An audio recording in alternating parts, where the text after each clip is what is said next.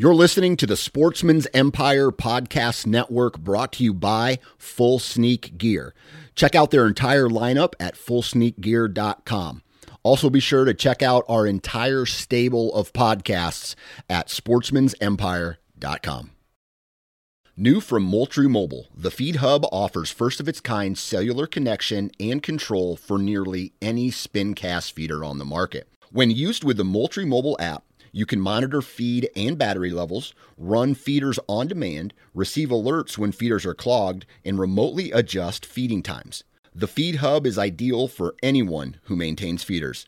Remove the guesswork and save time by planning feeder maintenance before you drive to your hunting property. For more information, visit moultriemobile.com. Before history is written, it's played. Before it's frozen in time, it's fought one shift at a time. Before it's etched in silver, it's carved in ice. What happens next will last forever. The Stanley Cup Final on ABC and ESPN Plus begins Saturday.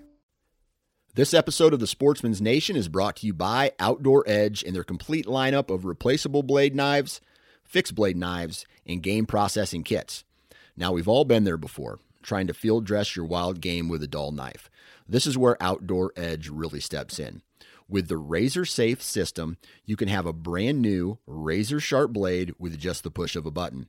No more dull blades and no more problems processing your wild game.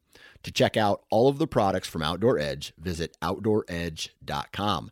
And at checkout, enter the discount code NATION30. That's N A T I O N 30 for 30% off of your purchase.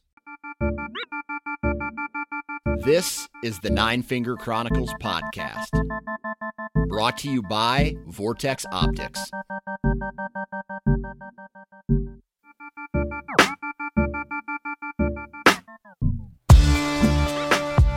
It's a crazy episode. We're talking with Jason Reed. Uh, he is an outdoor writer. He's an entrepreneur. He is a avid sportsman, avid bow hunter, and just an all-around good guy. And he he sold his first article for a hundred hundred dollars or hundred and fifty dollars uh, when he was 19 years old. He's 29 now, so he has 10 years of outdoor writing experience, and he talks to us about how content has changed throughout the course of those 10 years, but at the same time, how experience in the woods has helped him become a better writer and vice versa. How his writing has helped him become a better hunter. We talk about hunting strategy. We talk uh, it, it's an it's a really good uh, BS session that's a little bit different from the other BS sessions that we do, and I know you guys are going to enjoy it. So, uh, that's all I'm going to say about today's episode. Now, with that said, we got to do some commercials here. And uh, first one, I've already mentioned that I'm that I was uh, I got my trail cameras set up. I got some cell cams set up, uh, and we can just kind of ease this transition into Exodus trail cameras because right now, July 21st to August 11th is Velvet Fest right? They do this every year. Uh, you send in pictures and, and tag uh, Velvet Fest on um, all of the all the pictures that you post of velvet deer, and these guys are doing a ton of prizes. It says use the use the Velvet Fest hashtag on social to win prizes throughout the online event. We'll be sending out custom shirts to random people that participate. Uh, so there is a whole bunch. Oh, look, look at here, a thousand dollar gift card from Exodus. So uh, you can buy uh, a thousand dollars worth of trail cameras, and they have a whole bunch of different scratch cards that if you order a camera within this range, uh, this July 21st to August 11th range, that you can get a scratch off ticket. And these scratch off tickets range from $25 off to $60 off a camera. And you could potentially win a $1,000 gift card and a t shirt, a whole bunch of other stuff. So, um, it's an awesome time to buy an Exodus trail camera. And like I say, in all every time I talk about Exodus, why do I like using Exodus? I turn them on and they work, period. Like that's it, right? That's what I want from a trail camera. It's very, for me, it's very simple, right? There's a whole bunch of other complex mumbo jumbo that the company takes care of. I don't really care about that. I just want my trail camera to take pictures when I'm not there. And Exodus does that. And they have a five year no BS warranty. Uh, go to their website to find out more about that. So there's ExodusOutdoorGear.com. They have, uh, right now, I think they have three different types of cameras. One of them is a cell cam. Uh, and they have a, a, solar panel as well that uh, I think goes with all three of them. So that was ExodusOutdoorGear.com. Now let's go to Ozonics, dude. Ozonics, right? Uh, so I'm gonna I'm gonna say, oh, you don't need Ozonics to go out and hunt, and guess what? You don't. You don't need an Ozonics to go out and be successful in the woods.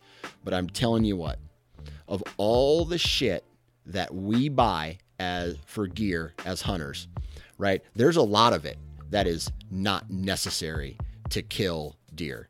But for the amount of one of their units you can buy one of their units. You don't need, like, I'm a firm believer in you don't need things like camouflage and you don't need things like crazy expensive camouflage or crazy expensive gear, right?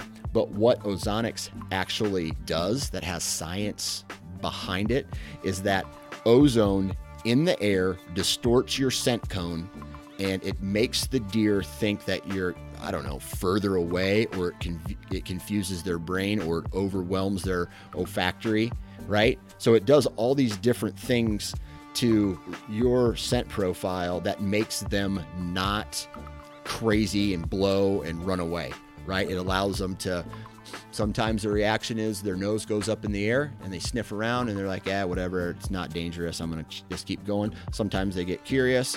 And sometimes, hell, they may not even like it, but guess what they don't do? They don't blow and they don't ruin your entire hunt. Uh, and that's why I like the in the field use, the functionality of Ozonics. But my, my favorite is the ozone application outside in their closet and in their dry wash bags. Hang my clothes up. I could be sweating my balls off in the timber on a hot hunt. I and I it stinks like sweat and bo. Hang it in there, run a dry wash cycle. I pull it out the next morning or the next afternoon, and it's clean as a whistle. No scent. And there's times after I run a, a, dry wash cycle before I go into an afternoon or a morning hunt, and I can feel myself cleanse. Like I can feel my clothes are clean and I feel like I'm invisible going into the woods. So, ozonicshunting.com. Go and check out the, uh, uh, go and check out that all the different uh, units that they have, all the different accessories. They have package deals available as well. And where did I put that? Ozonics has a discount code NFC21. NFC21 when you purchase one of their units, you get a free dry wash bag. So NFC21, take advantage of that. And last but not least, no, I got two more yet. We got Lone Wolf portable tree stands. Dude, I'm not even gonna waste a lot of time here. You know I love Lone Wolf portable tree stands. LoneWolfHuntingProducts.com. I'm a huge fan of the four sticks, the hang on. The it's uh, American-made mobile hunting gear, right? Their hang-ons are able to balance in a tree. You can balance the, the platform and balance your seat, even on a crooked tree. So it allows you to get in any tree and be comfortable and be quiet while you're setting it up. It's just, dude, it's like an appendage to me. So I think everybody needs to go to lonewolfhuntingproducts.com, take a look at all uh, all the things that they offer, and while you're there, enter the discount code. You just decide to buy 9FC21, 9FC21, and you can get uh, $50 off of all purchases over $200. So uh, take a look at their Alpha, take a look at their Assault sticks. They even have a climber. So uh, uh, 9FC21, $50 off all orders over $200, and that's a that's a really good discount. So there's that, and last but not least, Exodus. No, Excalibur. Excuse me, my my brain is mush already. Uh, Excalibur crossbows. Now, if you're a crossbow guy, I would say look no further than Excalibur. They've been in the game for a very long time. And with time in the game comes people who know what the hell they're talking about, right? And the people over at Excalibur are very knowledgeable when it comes to crossbows. They have a ton of knowledge behind their design. They have a ton of experience behind their design. They have great materials. Uh, if you actually want to hear somebody talk about it, go to the Hunting Gear podcast and uh, you can listen to the guys from Excalibur talk about you know the ins and outs of crossbows. Now I can't use one here in Iowa, so I'm I have to use a, a, compound bow, and I love compound bow hunting. But uh, if uh, you got a kid that wants to get started, or if you're just looking for a, a little bit uh, shorter of a learning curve, I think a crossbow could definitely be for you. Uh, so check out excaliburcrossbows.com. Again, badass bows made by badass people from badass materials. And uh, you should check out some of their videos they have online where they drop it off of a water tower, they drag it behind a, a truck, they put a bolt in it, they shoot it, and it's just still dead nuts center. So uh, take that into consideration too. All right, we've done the commercials. Let's go ahead and uh, get right into today's episode with Jason Reed. Three, two, one. All right, on the phone with me today, Mr. Jason Reed. Jason, what's up, man? Oh, we're hanging in there, man. Just a uh, beautiful day here in upstate New York. In between doing some work and uh, shooting my bow. Yeah doing pretty good. So you live uh, upstate so. New York. Are you on the what lake is that up there? Uh, that borders the northern New York.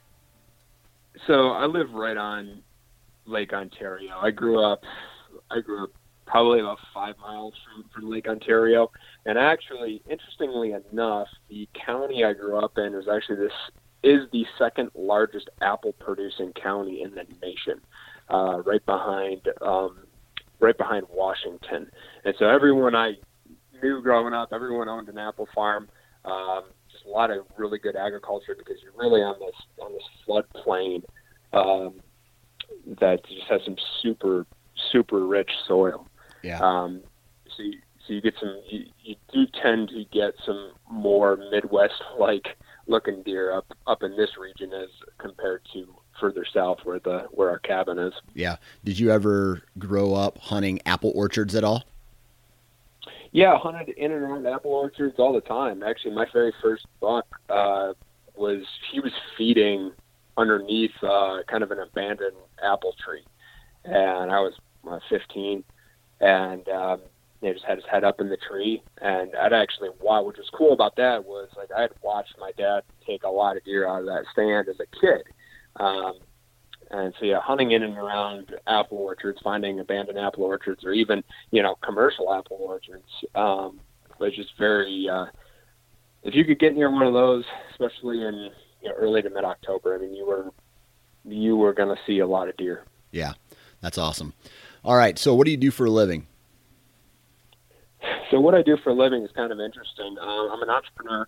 Uh, have a couple of small e-commerce businesses, um, but I've also, you know, that mostly deal with uh, pet supplies, pet nutrition. But I've also been in the outdoor industry for for ten years. I, have I've, I've been a worked as a writer, a content producer, um, in and around the industry for a long time. Uh, sold my first article when I was 19, uh, when I was in college, and, and and I honestly like my junior and senior year in college, I was filling my gas tank with blogging money. And, you know, sold my, I remember selling my first print article and my, my, my writing professor was kind of, she, she couldn't believe it because I wasn't a writing major, but I figured out how to sell articles and, and, and, and I'm really a communicator. I, I love being able to get on the phone with people and, and, and find solutions and find sales opportunities. I just, I figured out how to sell articles and I sold this article about turkey hunting and, um, and it was just really funny the day that I showed up with a print article and a hundred fifty dollar check,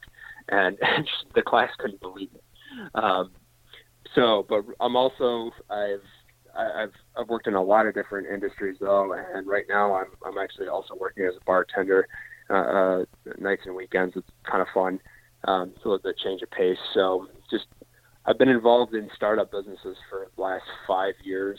Um, while also being a being a freelance writer and producer, and and um, so I do a little bit of everything, and uh, just trying to make my way in the world and yeah, doing what I can, doing what I can because I really I got this weird thing about me where I really don't like being told what to do during hunting season. Yeah. it's kind of hard for me. that's a fact, man. I'm, I'm, I'm willing to do what I'm willing to take the pain, right? I mean, we're, you know, especially when you're entrepreneurial. I mean, you, there's a certain amount of pain that comes with that, and I'm willing to go through that um, because, you know, you, me, and your, your listeners well know there are certain days you have to be there, and um, there's nothing worse than when uh, somebody else that doesn't understand hunting or understand the calendar um, is in control of your your vacation schedule. So. Yeah. Um, it's not always the easiest road, but you know, look, as a bow hunter, and I've said this to other people too, it's like as a bow hunter, like we are trained for very difficult situations. So what might be difficult and overwhelming to some people, I feel like as uh, bow hunting has really conditioned the business side of my brain as well to to be able to really take on challenges and not be overwhelmed by that. Yeah. Uh, so Yeah, and Yeah. the the analytical thinking and the uh, you know of the the process that goes into it, and I think that's one thing that my wife absolutely hates about me is I'm I'm pretty analytical about my thought Right. my my thought process when it comes to like how the household should be run and how the uh and, and how the finances you know should be budgeted and stuff like that. And then i you know I, i'm the same exact way when it comes to the woods. Like i'm thinking about every step and i correct myself and all this stuff. And you know uh, it's uh it's it can be it can be tough especially um, on i'll just share this i'll just share this are you married do you have any kids no, I'm I'm um, I am not married. Okay. Well then, maybe I won't share that. What I guess what so you're a, you're you're a free man at this point. Like you can go and do whatever you want whenever you want, no problems. and, and that's why I buy an elk tag every year, and I've been buying mule deer tags every year because there will be some day where that can't happen. Yeah. So how old are you? Advantage of it. I'm 29. Okay, 29. All right. Yeah. I was uh I was still wild at 29. Uh and wild and free, I guess you would say. Uh but so so writing. I want to talk about writing. Um how many Yep. so it was roughly 10 years ago when you sold your first your first article. When it comes to writing Yep. these days, you know, everybody wants to get their foot in the door when it comes to the the hunting industry. Right? Everybody wants to mix their their passion and the, uh, um, I guess pleasure and business. Everybody wants that. Um, when it comes to writing, in your opinion, how has being a outdoor writer changed in the last ten years? Oh gosh, I think I can. Um, I think I can speak to it in, in a couple of ways, and, I, and then maybe, you know, maybe other writers and, and other colleagues in the industry might have a different view of it. Um, but this is just purely off the base of what I've seen, um, and I've seen, n- not in a bad way, just kind of the reality of business and reality of, of what you know where the world is. I've seen a commoditization, frankly, of writing. And so jobs that I used to get paid five hundred or thousand dollars for five even five years ago, um, those same opportunities, you know, I was getting paid, you know, or the offers are are substantially less. Um, there was even a fishing article that you know some fishing work that came up uh, a couple of weeks ago, and it was like two cents a word for fifteen hundred words, and I'm like, I'm not I'm not going to spend my time for thirty dollars. You know what I mean? So, yeah, um, I would say that that's been one of the biggest things that as content, you know, especially with the advance of the digital age, and it's again, it, it's just part of how markets work. But that's one of the biggest things that I've I've really seen. The other thing that I've seen too that it, really is for anyone that wants to get into it, um, and and other people might be even better off than I am. Um, but because like when I started, social media content was still very small. Nobody knew what to do with it. Frankly, there was only a handful of people that really had it figured out. um, our mutual buddy, you know, Mark Kenyon, he, he, he, he, I feel like he had a pretty good grasp on it early on. I remember, you know, talking with him and, and seeing a lot of his stuff early on, and it was just there was there was there was something different about it.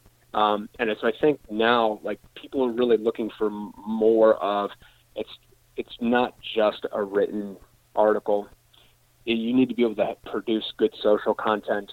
Um, and again, as somebody who came up more as a writer, um, it, it's it's it's it's a little, you know, I've done video before, but you got to be more prepared to come with the photos, the videos, and the written stuff. Um, for for the brand, let's call it the brand of the publication to be able to use in their social feeds, right? So I think that's really the the big difference is just what exactly people are wanting, and then I think you know, and obviously if you can produce more of what you need from the social side, I think you know that payment will change. Um, but those are really kind of the two things, the two big things that I've seen change yeah. over the last decade. Yeah. So may, some people might have a different opinion, and you know, I, I, I love business theory and business discussions, and, and you know, happy to hear other people's success stories. But at least that's you know what I've seen over the last ten years. Yeah. One thing that I, one reason that I stopped writing, because I was writing for mm-hmm. uh, a handful of magazines and uh, some blogs yep. and my own blog, and I kind of just got burnt out because everybody, and, you know, and, and after running my own, uh, after running my own type of uh, blog, you would see that, and it, everybody wants to read the articles about how to kill, you know, like 10 ways to kill a buck during the rut yeah. or 10 ways to do scouting. And so what, what we see is this mass repetition of content and it may not be word for word repetition, but I'm telling you right now, it's the same article repackaged every year, uh, you know, and mm-hmm. retitled and all that stuff. And so when I would bring an article to the table, they would say, "Yeah, that's awesome, but we need to call it something else, and we need to do something else with it." And I'm just like, uh, yeah. I don't, I'm not going to do that. I don't want to do yeah. those type, that type of content. So I got burnt out for from writing the same yeah. articles over and over and over again. And I was just like, you know what? I'd rather do this digital podcasting where I can talk about hunting the rut, but I can talk with 30 different people about it and talk to them about yeah. their stories and peel back way more layers in a one on one interview, whether it's hunting strategy or this person's life, than an article that's just step one, set up a tree stand, step two, mm. grunt at them. You know, like that kind of. It, it, just it became boring to me, and I decided, hey, this this isn't for me anymore. Yeah, and and to build on that, like, and again, you have, especially when you're talking about a, pub, a major publication, they've got their people that they really, you know, that are in line before you and yeah. me to, to write that piece, you know, and, and, and again, that's, you know, God bless those people who, who've earned that right uh, to write the, the 10 ways to hunt a scrape. Um, you, you guys earned it.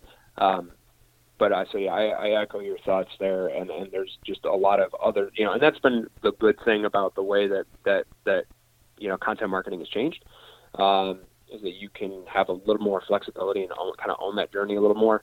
I'm not the most technical guy in the world, um, and I probably should have started podcasting 10 years ago, frankly, um, but I, I, I, I didn't. So, um, but again, there there are ways to do it, and I think my advice to people, and, and we can get off of business, but the one piece of advice I'd give to people if they want to get into the industry through content, you can get in on the sales side. Like that's a whole side of things that I only ever really scratched the surface of if you want to get in on the marketing side, because you know we're all trying to chase the passion, chase freedom in life, etc.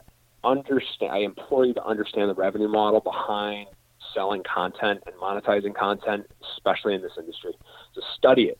You know, start it as a hobby and try to sell some freelance stuff, and really study how you open up that revenue stream for yourself. Yeah. Um, and because uh, because that's one thing I've seen a lot of people not have an understanding of as they you know chase it. And I mean, I I didn't really have a great understanding when I started as a college kid, but it really became apparent that you know you're getting paid through the advertising budget, you know, which is a couple of steps removed from the sale of the product. So yeah, but it can be done, and and there's a lot of people that have done it, and there's uh, it's a it's a great industry to be involved in. So. Yeah, let me ask you this: uh, when it comes to content, right?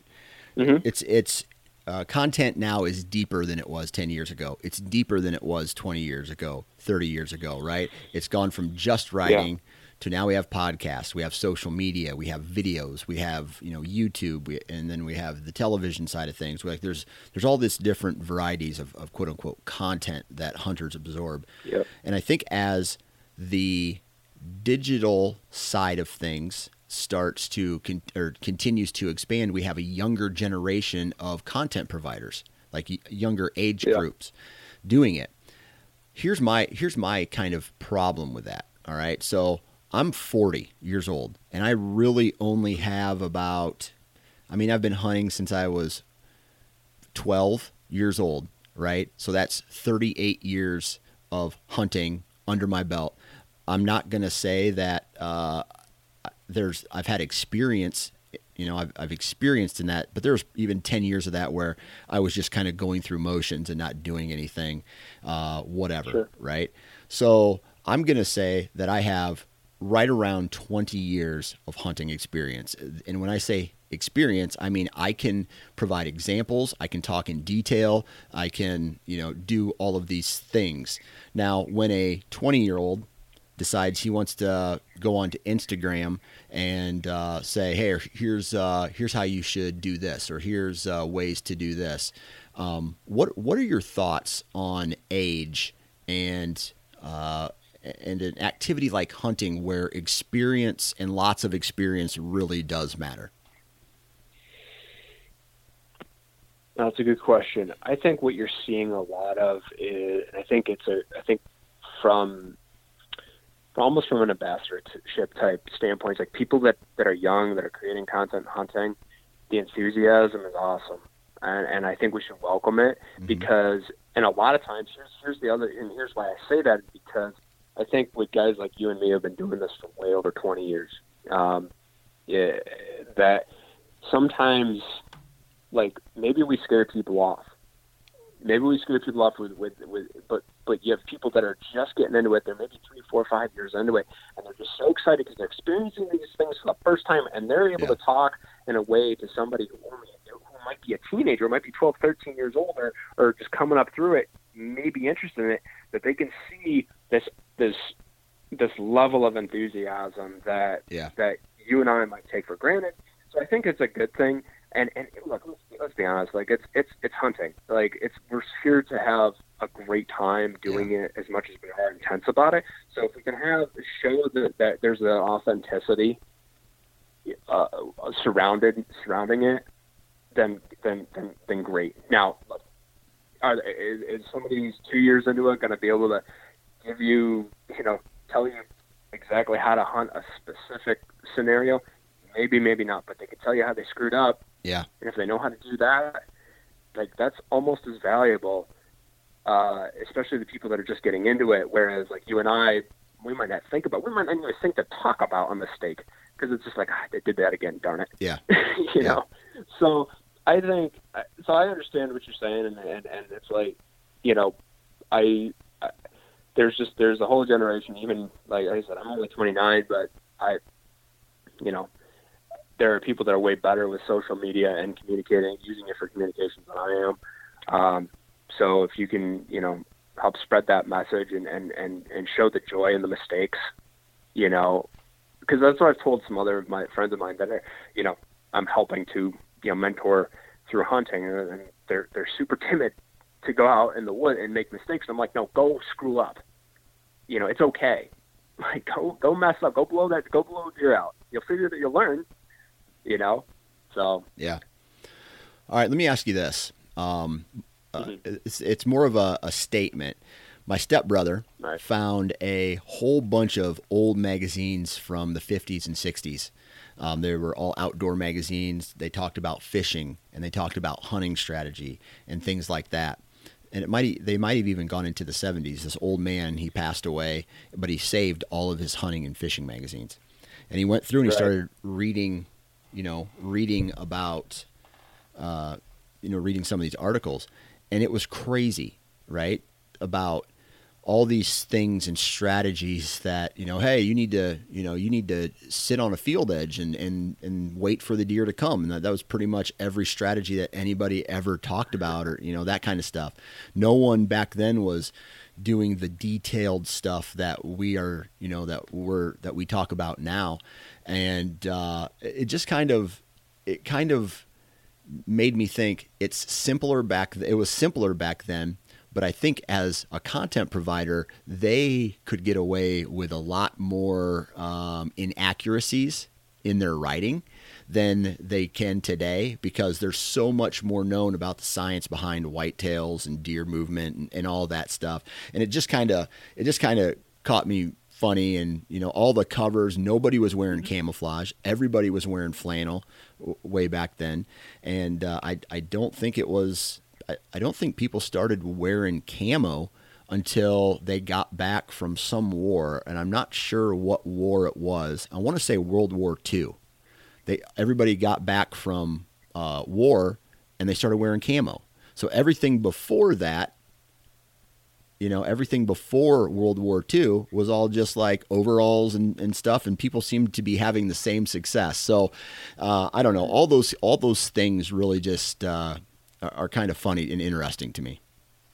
Yeah, no, I, I, I hear what you're saying. I, I also think that there is a, uh, a a different sense of woodsmanship with the older generations that we may or may not have in, in today's generation. Absolutely, absolutely. Um, so I think that's probably part of it. I also think yeah, science and understanding the science behind animals and animal movements certainly you know part of it. Um, I, you know that that changes, you know, once we understand things and you know and yeah and, and and the marketing of hunting products really wasn't the same at that time either so there wasn't a, you know i think that probably has had had some some to do with it as as well yeah. you know because it really you know back then nobody really cared if you shot up six point you know yeah. um so um, and you really didn't start to see this, at least in my, you know, and I actually, now that we're talking about it, I actually wrote my entire senior thesis in college about the uh, advancement of communication in the hunting industry. I wrote like, I don't know, something stupid, like 55 pages. and it was only like a 20, it was only a 20 page assignment for the thesis. And I was like, 55 pages later, my I get an email from my my my advisor. I'm like, "Are you done yet?" but you know, uh, but really, like when people, I don't, you know, really started to see the the the tactics of it coming into play when you started to see, you know, the the, the advancements in hunting companies like your Realtrees and your Mossy Oaks, and and um, and people wanting to have that same level of success they saw on TV. Not not really realizing like there's a big difference between upstate New York and, and Iowa, massive difference, you know, but you know, I think that that, that probably had something to do with it. So yeah. Um, but it's always fun, you know what though here's the thing it's always fun to read those oh, read yeah. the perspectives oh yeah you know uh, from from the past and, and I still think that there's there's always a lot of value there because um, because it's really a lot of that stuff I, I think you know those that generation had a better sense of woodsmanship than than we, than we do yeah. um, and just working with the flow of the woods and and, and I, I know some people that are my age that are incredible woodsman. I mean, incredible. Um, and you're just inspired by every time. Like you're a throwback from some other era, man. Yeah. So. Yeah. Yeah, getting down, looking at prints, saying, "Okay, he weighs about 240 pounds, and he's walking east." And this morning for breakfast, he had uh, like 40 acorns, you know, like that kind of yeah. woodsmanship. You know what I mean? Yeah, and just being able to read the land and yeah. have an understanding of how the animals really use it um, is one of the biggest differences. And anyone who's who, anyone who's young and, and, who's listening to this, that's what I would encourage you to really uh, uh, to really try and, and think about is like okay, how how are the deer going to use how are they using the land? Yeah. Um, as you can save yourself a lot of years of pain and struggle if you start if you ask yourself that question. Yeah. All right. So Let me ask you this. Um, you said your first article was when you were 19, and your first, did you say your first buck was when you were 15? Yep. So Okay. I, sh- I shot my first buck when I was 15. Yep. All right. So you had you had four years of actually killing deer under your belt before you started writing, right? How has your writing changed as your hunting strategy um, as you've gained more experience? That's a that's a that's a great question.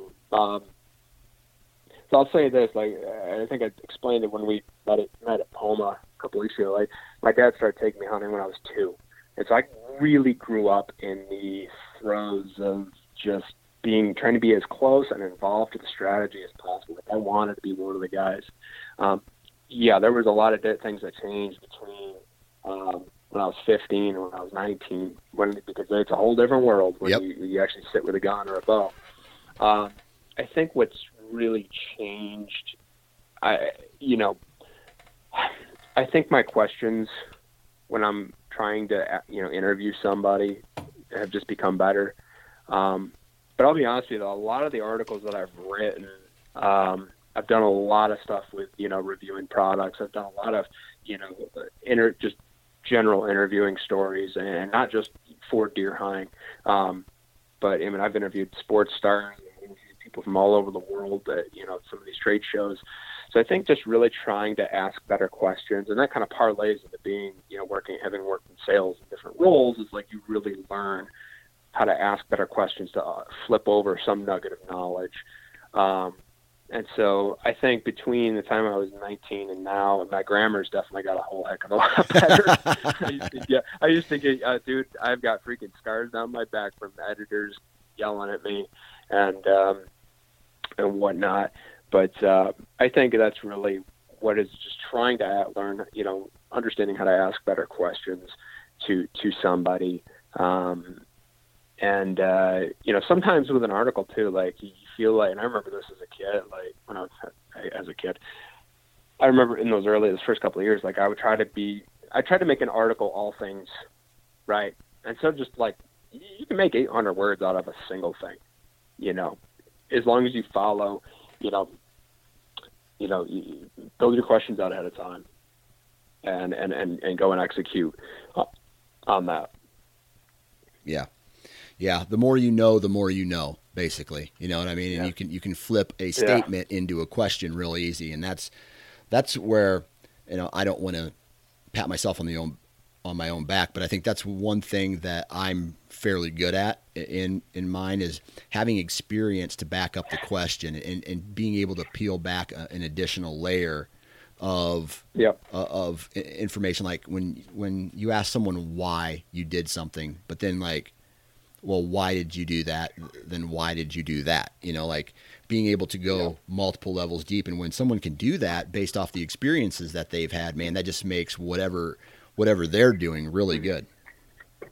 Well, especially when you think about in terms of teaching new hunters, younger hunters, being able to bring in that scenario, that as a real life scenario to help with their question, um, makes teaching so much more uh, valuable to them. yeah And that is like, you know, I've got friends, like I said, I got friends that are two, three years into into this thing, and they ask a question, I'm telling a story in order to in, in order to help them understand, you know, why we're doing what we're doing and why we're approaching something the way we're approaching it. Yeah. Because it's not even sometimes even hunting, even doing something for the sake of doing something. It's why are we going to approach it from this angle? Yeah. Yeah. Absolutely, man. All right. So, you know, a lot of outdoor writing, a lot of out uh, experience in, in the content, but was there a time where maybe you were struggling as a hunter? Uh, and then all of a sudden you had like I, I I always like to hear people's aha moments, whether it's one aha moment like you're in the woods and you're going, it just clicks for you that year and you're just like oh my god how did i not realize i was doing this specific thing wrong for all those years and i screwed up and now i figured it out and then it just it became I guess, easier for you? Did you was was yours one big aha moment, or did you have several aha moments? I think it's always a, a, a lot of a lot of little aha moments that are actually big, um, because you're always building that que- you're always building those questions in your head, and you're falling back on the experience. You know what I mean? But the answer to answer that question very specifically, um, I I did have a fairly large um, aha moment um, because so from the time I was 17 to the time I was 21, um, I'd only shot two bucks, and one of them was a massive buck, and I'll, I can tell that story later. But what I was doing, I was getting really said, I would shoot does, you know what I mean?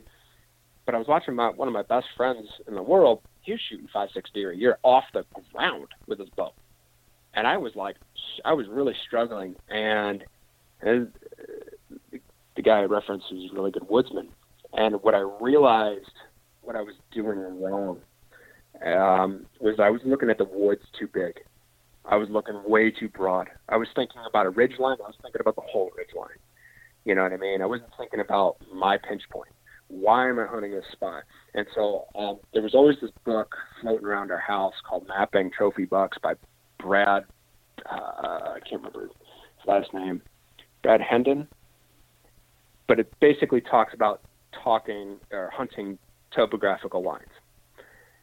And that's when the wheels really started to turn. And then when I started, when I got back to going elk hunting, and that's what you're really relying on is topo lines and your GPS. That's when everything changed for me because then I started to look at the world a lot smaller.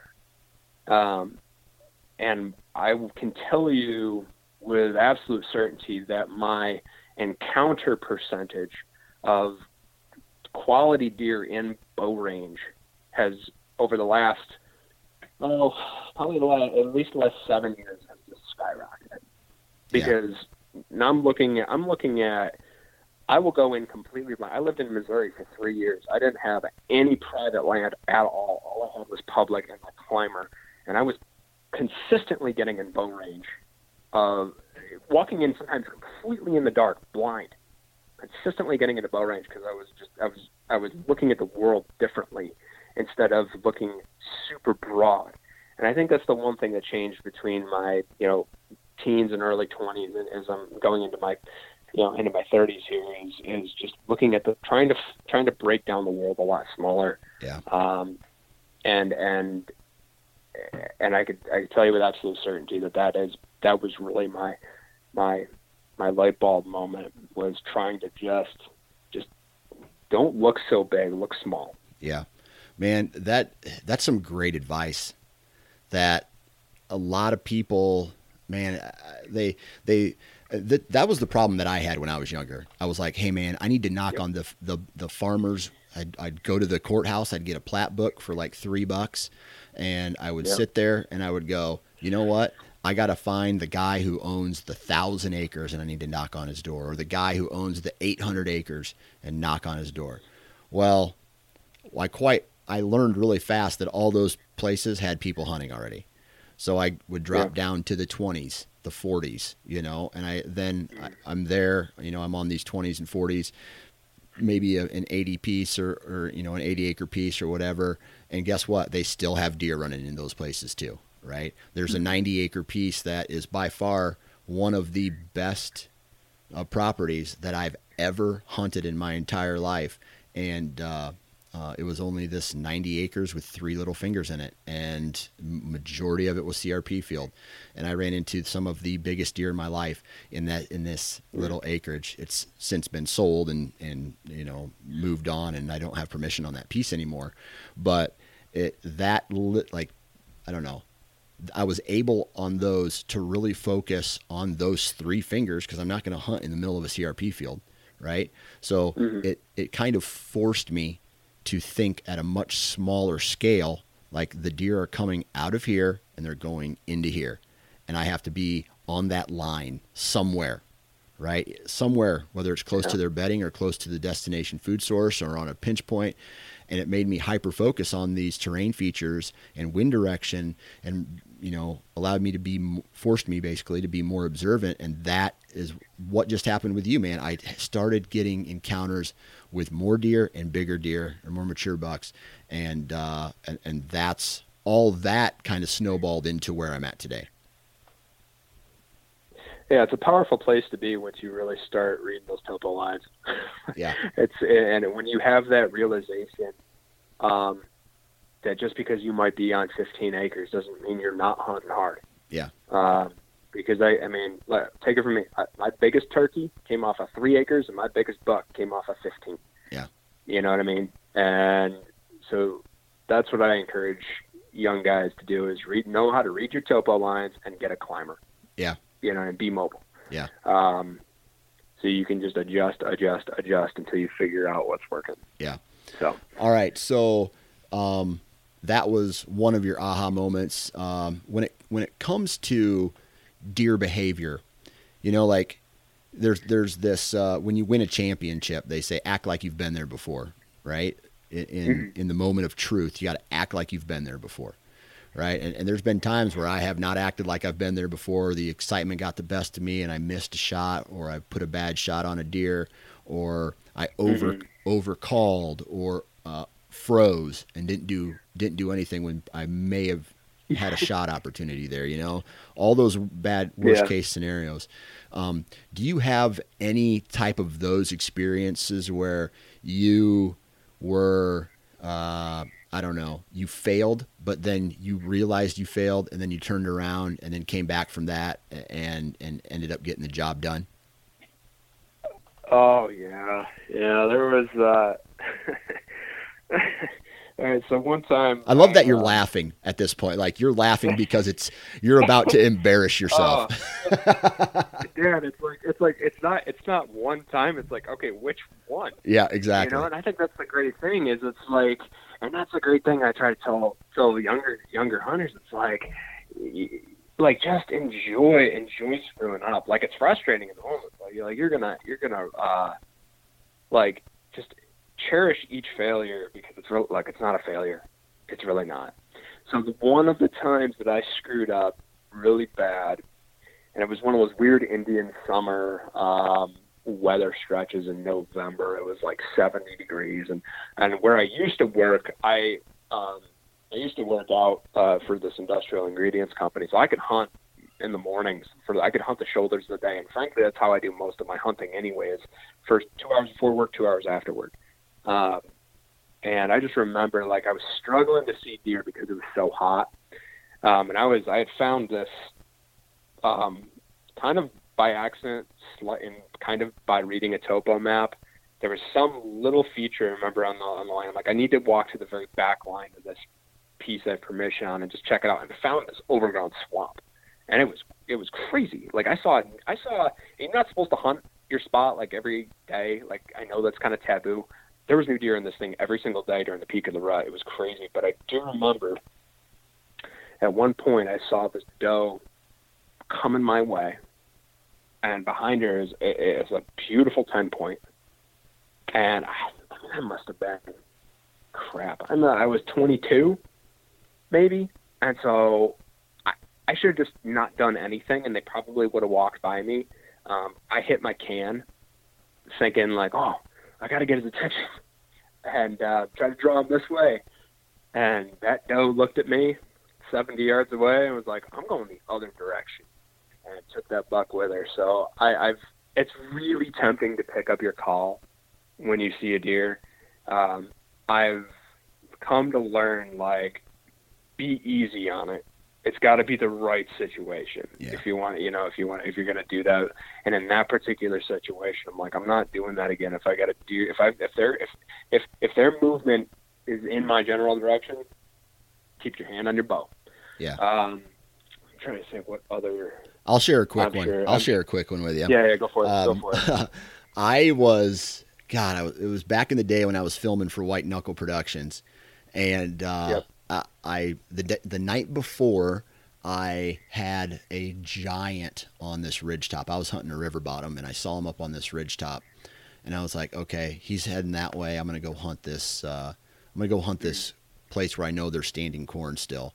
And it was uh, mid mid November, and so we're sitting there, and all of a sudden we see this deer creeping through the the woods. There'd been a couple other does that had come by us, and uh, they were they were walking right underneath of me. So I, I had one of these great thermal situations where the thermals I had a south wind and thermals, and the deer were actually coming to the north side of me, but the thermals were pu- pulling the scent up and just coasting it way out into the into the field. Well, Yeah. all these deer all afternoon are just cruising right in front of me, right in front of me, right in front of me.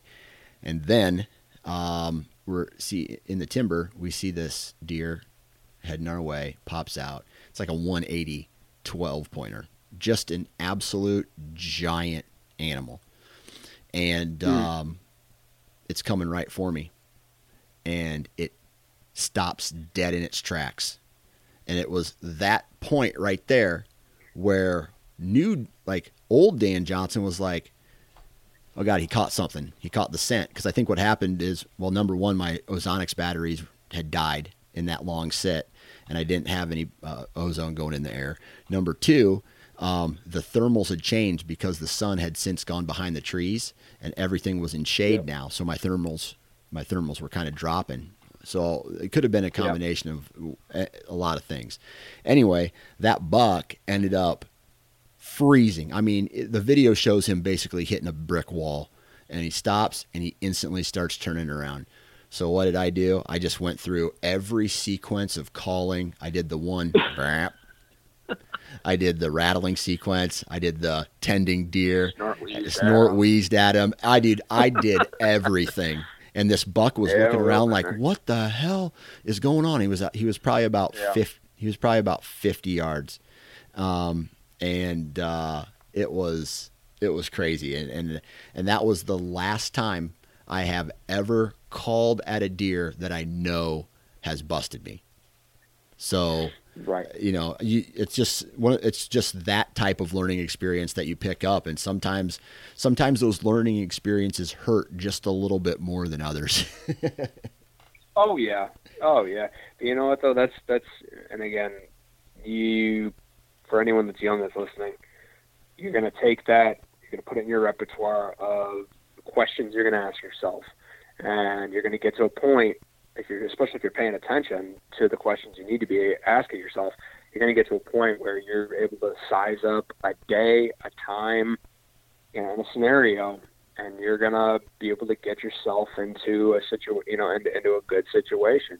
Um, and then that become that's where it kind of becomes fun once you've been doing this for so long. It's like because you're asking yourself these these really, although they seem like minor questions, but you, it, you're you're that's where your brain is going. So how your brain's Yeah. moving and spinning. Um, so yeah, it's it's it's always fun to to evolve as a deer hunter. That's Yeah. for sure. Yeah. So New York is kind of where you, you cut your teeth at. Um, where uh, where else have you spent a, lot of time uh, hunting? Yeah. So, and when I talk about New York, like, like I said, I, I live, grew up on on the Lake Shore, so you have big agriculture. But my my actually my primary, the the the piece of land that really shaped me to be who I am is right on the border, uh, Pennsylvania and New York, and so that's massive woods, big big blocks of timber, um, big Appalachian type uh, hunting, and so when I like I like I said I, I actually I lived in Missouri for three years and that was wild because you know I just having the volume of deer that I saw was it was just a treat. I didn't know what to do with myself sometimes. I'm like this is just awesome.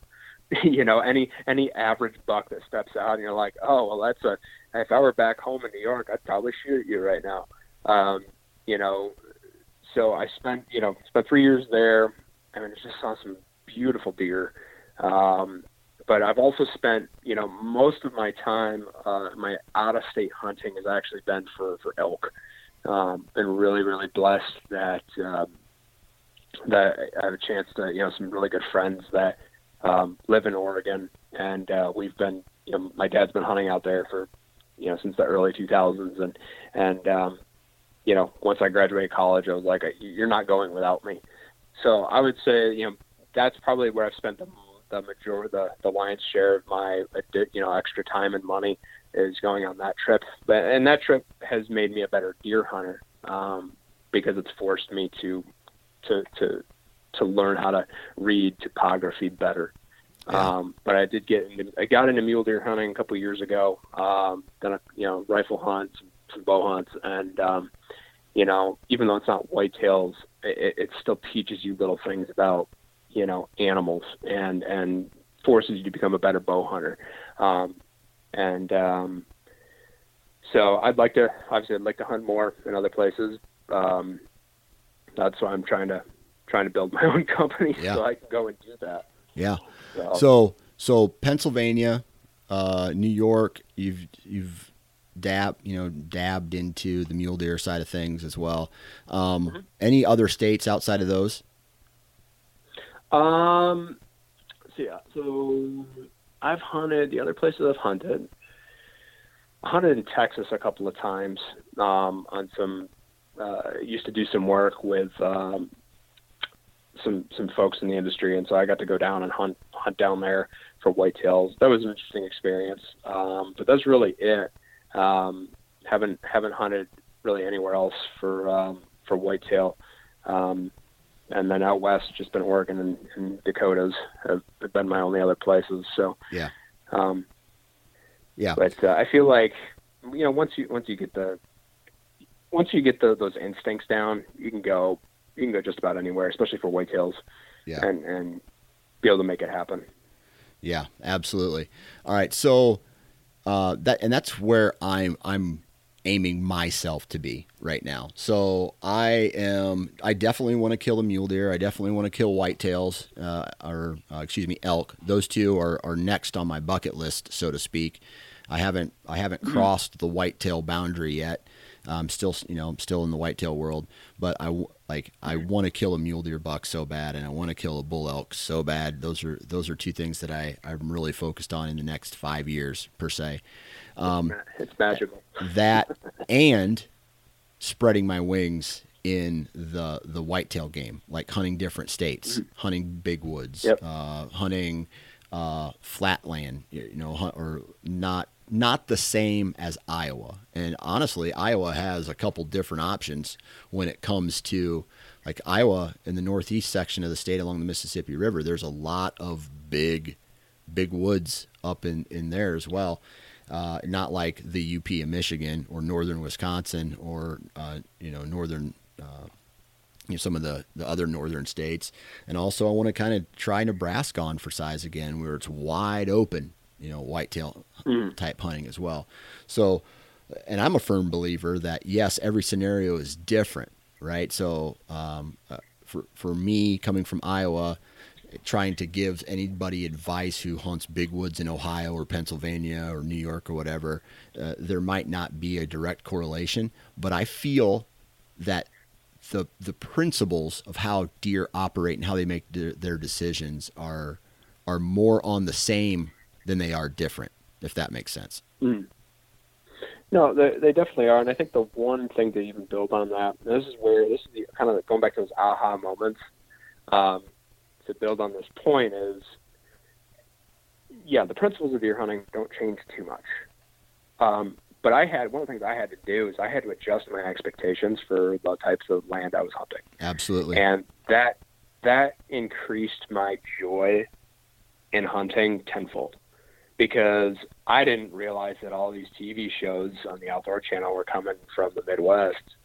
Like, and so I was, you know, yeah, there's a reason why I shot two bucks in eight years when I was younger because I was waiting.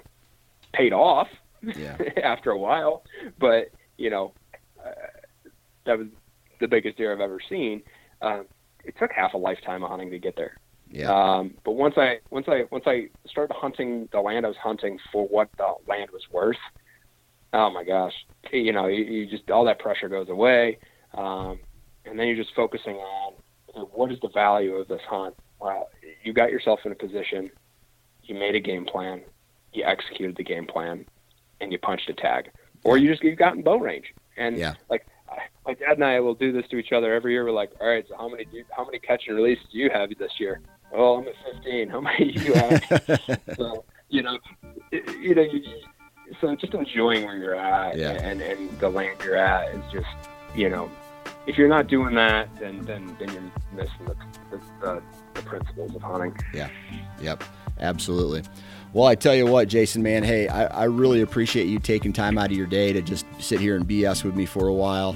Uh, we'll have to have you on again, uh, you know, later Absolutely. and uh, BS about uh, a little bit more strategy type talk because I know you were really wanting to get into that today. We just kind of uh, skimmed the surface on that. And uh, so, again, man, uh, thank you for your time. Not a problem. Thank you for having me. All right, everybody. Before I get into all of the other type of, uh, you know, all of the other type of outro here, I just want to say thank you. Um, it means a lot to me that you guys are continuously downloading and listening to the Nine Finger Chronicles. Man, really appreciate it. Tell your friends about it. Okay. Um, so I don't have a very I don't have a very search engine optimized name that doesn't have the word hunt or bow hunt in it. And that that could be my fault. But I'll tell you this.